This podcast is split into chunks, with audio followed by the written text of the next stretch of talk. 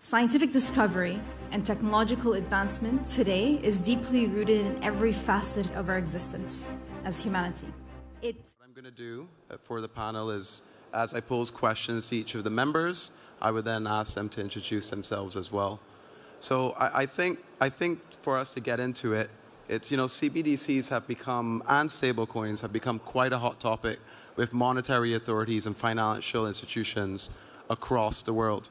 We, fought, we saw the first synthetic C B D C come out of Barbados, the first official C B D C launch out of uh, Bahamas, and since that period, uh, the, it hasn't stopped. We've seen the likes of, of Tether in the very early days. Um, we've seen some new stable coins like U S D C and Circle, uh, Paxos, and a few other key areas uh, where, where uh, central bank digital currencies and stable coins have given rise. So I, I think my first question, and I'm gonna I'm gonna target this to to William, is uh, can C B D Cs and stablecoins coexist? Yeah, hopefully you can hear me. Can C B D Cs and stablecoins coexist? I think uh, not so, only. Sorry, William. Can you can you introduce yourself for the oh, audience? Sure. So I'm uh, William Quigley. I co-founded uh, Tether, which was the first stablecoin. And, uh, and remains the largest stablecoin with about thirty trillion dollars annually uh, traded. It's actually the most traded crypto on Earth.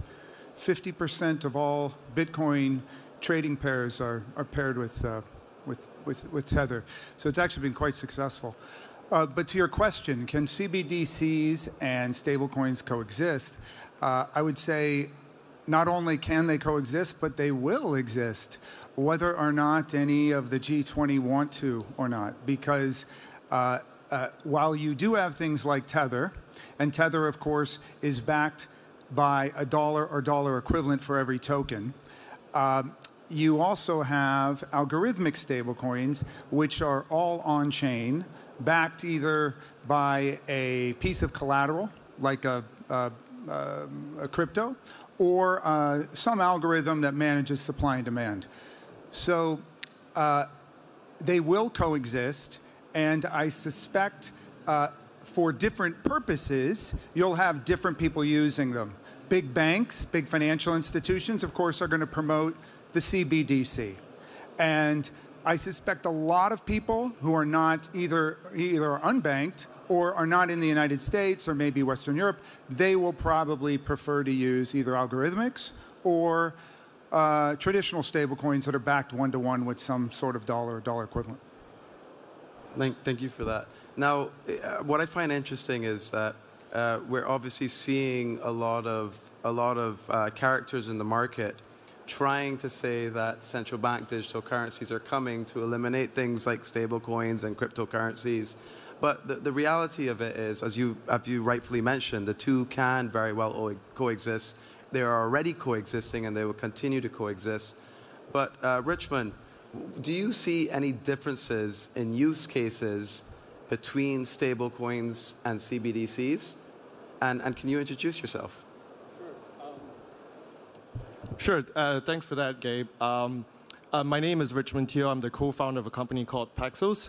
Uh, we're regulated in the United States uh, federally by the O C C, uh, by the New York Department of Financial Services, uh, as well as by the Singapore Monetary Authority. And, and um, we've, we have a couple of business lines. Uh, one of them is uh, stablecoin issuance. Um, and we have about twenty over billion in stablecoins issued uh, outstanding to date. Um, you know, I think first off, when we think about the differences between stablecoins, there, there are quite a few stablecoins out there. Many of them have different purposes, and many of them are also backed by a different by different assets. Um, several stablecoins in the space have produced reports uh, establishing what they are backed by. Uh, the unique thing about Paxos-issued stablecoins is that the product itself is also specifically regulated by the N Y D F S. Which means they determine what the reserves can be, and they ensure that we are keeping to that uh, uh, those regulations. So at Paxos, our stablecoins are entirely in cash or U S government treasuries. Uh, we are not allowed to take any credit risk from any institution. So when we think about uh, the difference between us and a direct government-issued stablecoin, uh, in terms of credibility and backing, uh, it's essentially the same because these are the standardized rules, and we are holding no credit risk from any bank or corporation. Uh, we are only holding U S government risk, uh, which would essentially be similar to C B D C. And we're seeing a lot of institutions now uh, come, to, uh, come to us to issue their own stable coins. Uh, one example is Binance's B U S D, where, they, where B U S D helps build a community. There are various marketing purposes, and there are advantages uh, to using B U S D within the Binance ecosystem. Uh, and that's advantageous and provides uh, several ways that companies can basically develop that market. That's interesting, because what I'm hearing uh, is that the key difference between a stablecoin and a C B D C is the who's issuing it. And in one case, you have a monetary authority or a central bank, and that's in the case of a C B D C. But in the other case, you have a financial institution that falls under the regulatory regime of a financial regulator, uh, which then leads to the next question. Bjorn, after introducing yourself, what are some of the key things that you think regulators, whether they be a central bank or a monetary authority, should take on or should uh, begin looking at before they regulate, accept, and, and allow these types of technologies to exist within their environment? Cool. That's a tough one. So I'm Bjorn Anderson. I'm uh, with you from Banking Circle. Nice to be here. We are a fully licensed bank in Luxembourg. We got our license in two thousand nineteen.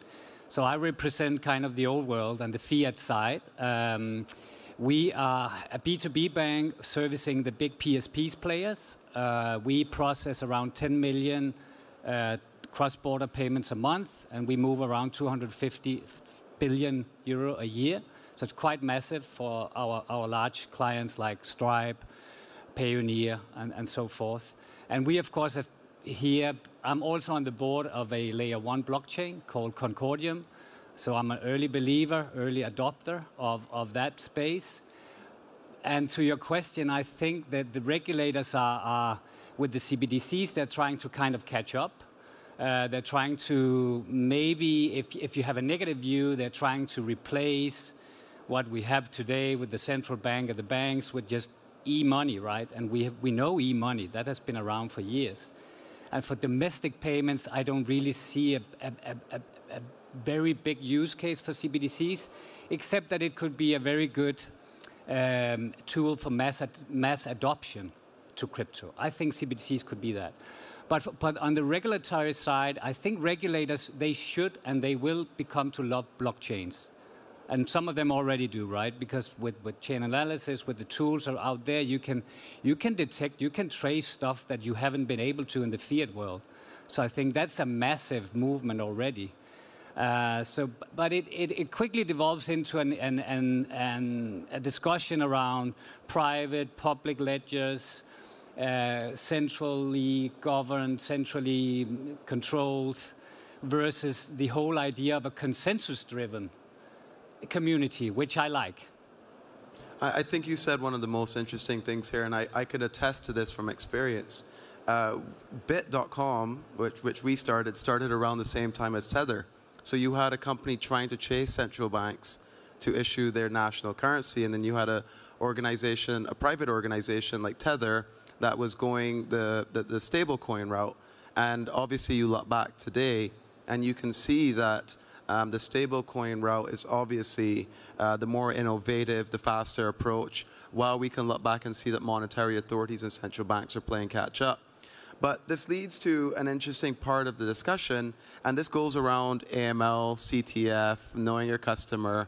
And, and I, Jonathan, I think this is the perfect question for you. So, so why don't you introduce yourself, and then tell, tell us and tell the audience, should compliance measures such as A M L, C T F, and K Y C be utilized in this new world of stablecoins and central bank digital currencies? Thanks, Gabe.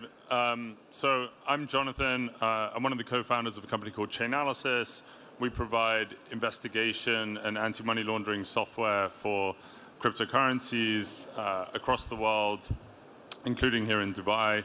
And so what we have seen over the years uh, in crypto is that you can actually have this type of unprecedented transparency um, that was being spoken about, that actually you're able to monitor for the types of A M L and, and C F T risks in a open and permissionless environment. And you know, whether that is in Bitcoin or Ethereum, or whether those are you know, stable coins that are based on those blockchains, you know, we are able to you know, follow the money in those scenarios and actually detect you know, different structuring um, and, and really all of the different ways in which people can abuse cryptocurrencies, including stable coins. I think when, when we're thinking about then you know, the design of stable coins versus the design of C B D Cs, you know, there's going to be a, an interesting trade-off there between sort of how open can a C B D C be to cater to you know, financial inclusion while balancing sort of the problems around A M L and C F T.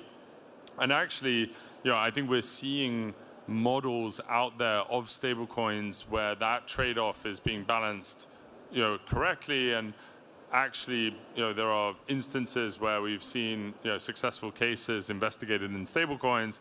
And so that, that actually will coexist next to what will likely be a much more restrictive regime under a C B D C. So in summary, Jonathan, what you're trying to say is don't do nefarious or illicit activity on stablecoins and central bank digital currencies, because organizations like Chainalysis can make sense of them, can find the source and the destination, and provide the right type of information to uh, the authorities to make do what they will. Uh, but I do have a question which I'll leave open for any of you to answer, which is, how do you actually accomplish decentralization when you're dealing with the digitization of fiat currency? And feel free to jump at it. Well, uh, you don't, right? It's uh, decentralization is a is a journey. It's a place you want to get to, but you'll never really get there, right? Uh, but you. You can't obviously decentralize something which requires an off-blockchain element that's controlled by other people and is even regulated by governments. Uh, having said that, algorithmic stablecoins uh, can be fully decentralized. And fully decentralized with a caveat, uh, nothing is really fully decentralized because it's on a blockchain that's there's no blockchain that'll ever be fully decentralized. So you'll always have some vulnerability, but as far as what the average person cares about, so think of somebody um, that's unbanked, right, which is billions of people, and um, they don't want to put their money into the bank of the government uh, of the, the country they're in because uh, they're worried about it being seized, or they're worried about the currency being destabilized. So it's a uh, You know, stable coins are this are this unbelievable like gift from God. They they allow anybody to hold native currency without ever having a bank and without ever having to convert that currency into another currency.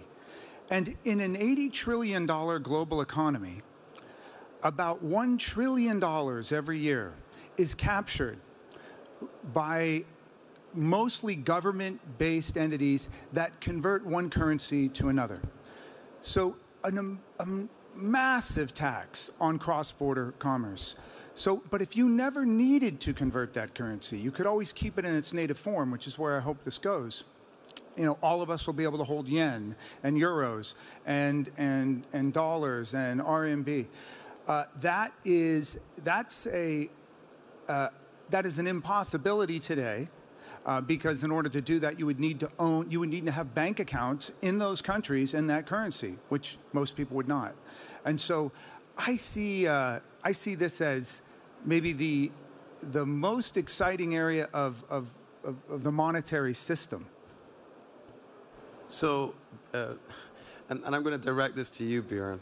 Um, based on what William just said, which in essence is, these new asset classes enable the masses to do things which previously they could not do. Um, a blessing from God is how you put it. Do we need the two-tier banking system when we are issuing stablecoins and C B D Cs? Or are we going to expect to see a one-tier system come to life in light of these logic-driven asset classes? In, in theory, the answer is yes, we could expect that. That's, that's the whole idea, of, of, I guess, of decentralization, that, that to cut out the intermediaries and essentially in the, in the end to live without banks. But I think one have to be very naive to think that a government will give up their sovereign right to, to control the monetary policy. It's not going to happen. And, and the issue with, to be the party killer a bit, the issue with private stablecoins like Tether, you don't have to ask a lot of people in the community. You get a lot sorts of input. It, how stable is the stablecoin, right? It's, you know, is it audited? Is what? It, where is the backing?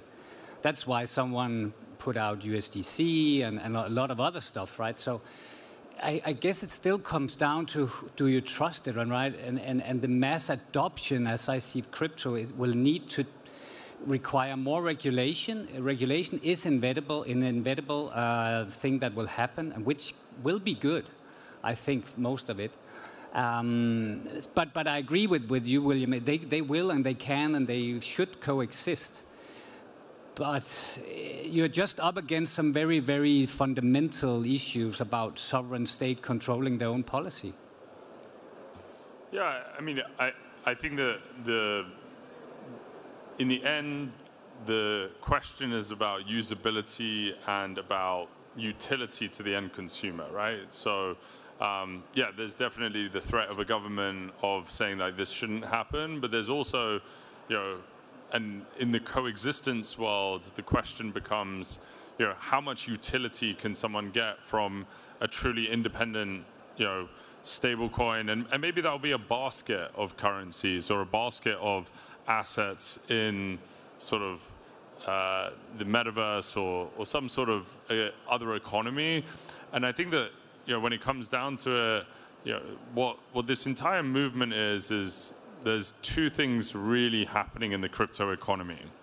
On the one hand, you have sort of true financialization of digital assets. You have, you know, more complex financial instruments being built. You have, you know, stable coins, and uh, you can loan cryptocurrencies. You can earn interest on cryptocurrencies.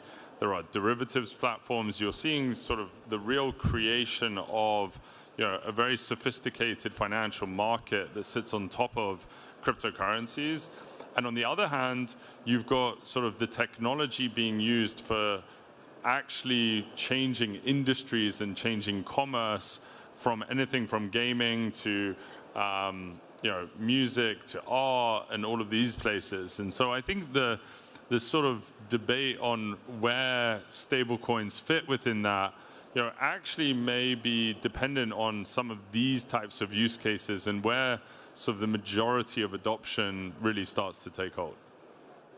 Um, yeah, I would add that uh, I think, you know, we can also think about stable coins on a spectrum, where one hand, as you mentioned, decentralization is extremely important, freedom is extremely important. Uh, on the other hand, uh, trust and credibility is important. That's where C B D Cs come in. But as Bjorn mentioned, you know, as we move forward as an industry, mass adoption is pretty important. And in order to achieve mass adoption, you know, probably some stablecoins need to exist somewhere in between those two spectrums, so that uh, that governments and credibility uh, is in there, where regulated institutions are comfortable pushing that product out to their users and enjoy that, uh, enjoy the advantages of that technology. So I think mass adoption is probably somewhere in between that spectrum, uh, uh, and we'll start seeing that very soon. So we're facing a crossroads at this moment. Some of us come from the world of permissionless ledger technologies. Some are of the preference of permission ledger technologies. And we're starting to see central banks and organizations like yourselves move towards um, the issuance of these digital assets. And one of the key things that this industry, i e blockchain, has touted was a permissionless environment. The inability to control, thwart, or edit what happens on the network, per se. What are your thoughts with regards to the fact that every single central bank that has endeavored to issue or who is actively issuing a central bank digital currency are using a permissioned environment. And against that backdrop of that thought, is this wise or unwise? Anyone, please. Yeah. Um, a central bank will never, ever, ever use an open, permissionless, public blockchain. It's just never going to happen. It would be insanity. Uh, the, Why? Because it's all about control.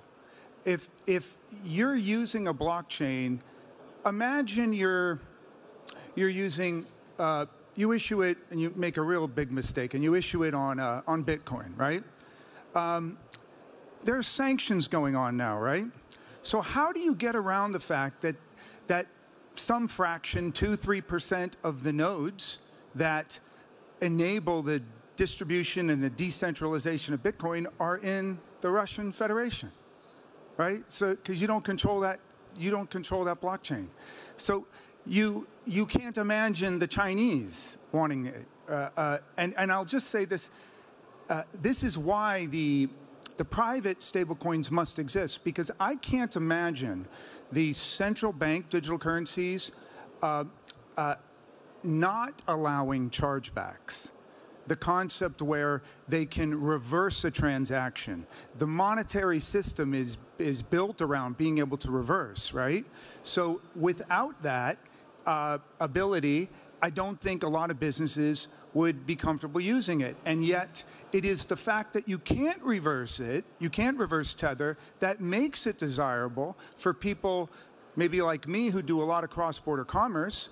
And formerly, before I had it, I redlined forty percent of the world because I couldn't trust whether or not those were stolen credit cards. But we do already have such a system. It's called cash, uh, the M zero of the money supply chain. Cash? What do you mean? Cash? I, I, there's no way for me to instantly transfer cash. If you mean the physical kind I mean, that goes I mean into physical a wallet, coinage and notes, yeah, and, and now we're work, seeing right? an advent. You need, you need it at a minimum. It needs to be digitized, right? So that you don't literally mean cash, right? You mean you, right? I, I literally mean. Oh. I literally mean right. cash. It right. functions in society right now as a but means of settlement. But that doesn't work for cross-border commerce. It doesn't. So, so when given the opportunity to create a digital counterpart representing M zero and M one, why would the opportunity not be taken to do it on a permissionless ledger? As I said, it, it, it won't happen because if you read any of the white papers from any of these countries, what they need It, it, it not just implies, it necessitates a private chain. Just the way they need to control it. They want to control. Imagine you're talking to, to, uh, uh, to China.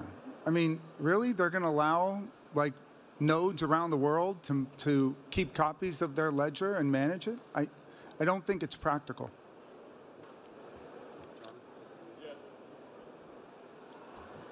Yeah, I, th I think um, you know, it's a question of it's a question of timeline, right? So if you think about it, you know, we're we're super early in the crypto space. I think to say that governments will never issue any asset on an open and permissionless ledger is not not going to be true, particularly with international competition. So there will be places in the world that do try and uh, and do it, and I think the reason for that is that you know you're already seeing this in.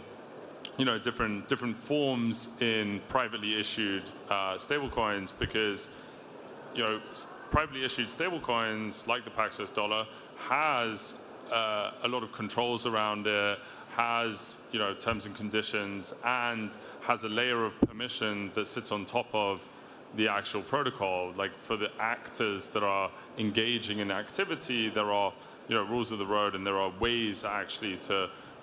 to enforce A M L and C F T concerns. And so you know, that, um, and just seeing that you know, regulators getting comfortable with stuff like that mean that like, ultimately you know, we could see actual countries issue um, currencies on these more open systems, particularly you know, in the face of international competition between jurisdictions, and particularly within, you know, if we, if we see sort of large competition from privately issued stablecoins as well. That being said, like there will still be a, a, an amount of control um, and you know, guardrails put in place, but I, I'm not going to rule out the possibility that it could take place on, on layer one. Yeah, I think I'll, I'd like to add to that by saying that, you know, as we went through regulatory processes to figure out what's the best way uh, to regulate our stablecoins uh, with our primary regulator for stablecoins, there were a lot of practical concerns as well. Because unlike pure crypto assets, Uh, you know, uh, uh, stable coins are tokenized dollars that exist somewhere in the world. So there could be a series of things uh, not meant for control uh, that could occur that would leave dollars unowned.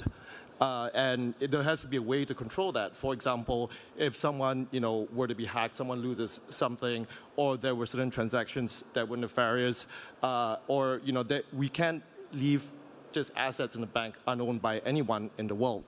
You know, there has to be a process for taking care of that. So I think there are a lot of practical concerns as well uh, with full permissionless uh, stable coins, because they aren't, they aren't pure crypto. They represent an asset that exists somewhere in the world.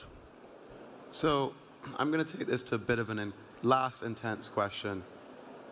George Orwell, nineteen eighty-four. Uh, an Orwellian future. We all talked about control here. Central bank digital currencies and stablecoins provide quite an intense and impactful way of controlling, monitoring, subjecting financial activity. Down from Mama Sue being able to buy a bottle of milk, all the way towards William paying one tax versus Bjorn paying another tax for buying the exact same item, because maybe you are uh, from a different country. In a future where we're facing an ever-increasing amount of logic being able to be applied to financial sovereignty, what does that future look like? And are we heading to nineteen eighty-four with these technologies? Floor is open.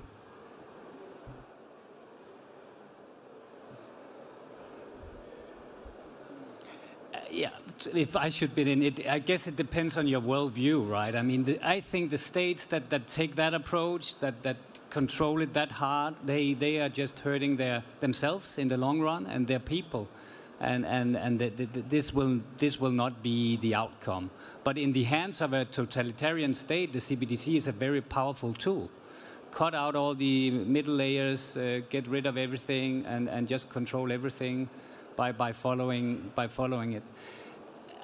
I don't believe that's going to happen. I, I, you know, this is here to stay. The regulators will, if not already, they love blockchain. That's my prediction, because with, with the tools we have, we can, we can use it. They will coexist. C B D Cs will come. They will try to catch up. The use cases, I'm a little bit doubtful for some of them, actually, because we have domestic payments. It works instantly. Cross-border, not yet, but we'll get there. Uh, I very much believe in the in the in the de democratization blockchain can can achieve, and and the digitalization, owning your own assets, owning your own data. I mean, my prediction is going to happen like with Facebook. Uh, you were on Facebook in the beginning, then your kids were there, and then um, and and then uh, and then you uh, you they moved on, right? So then they moved to Instagram, TikTok, and then uh, so this this is a, an evolution that's just beginning. I actually really struggle to understand uh, what a C B D C does that uh, traditional digitized currency uh, uh, doesn't do. I, I actually don't think most of the central banks understand the difference between digitization and tokenization. I think they haven't wrestled with that.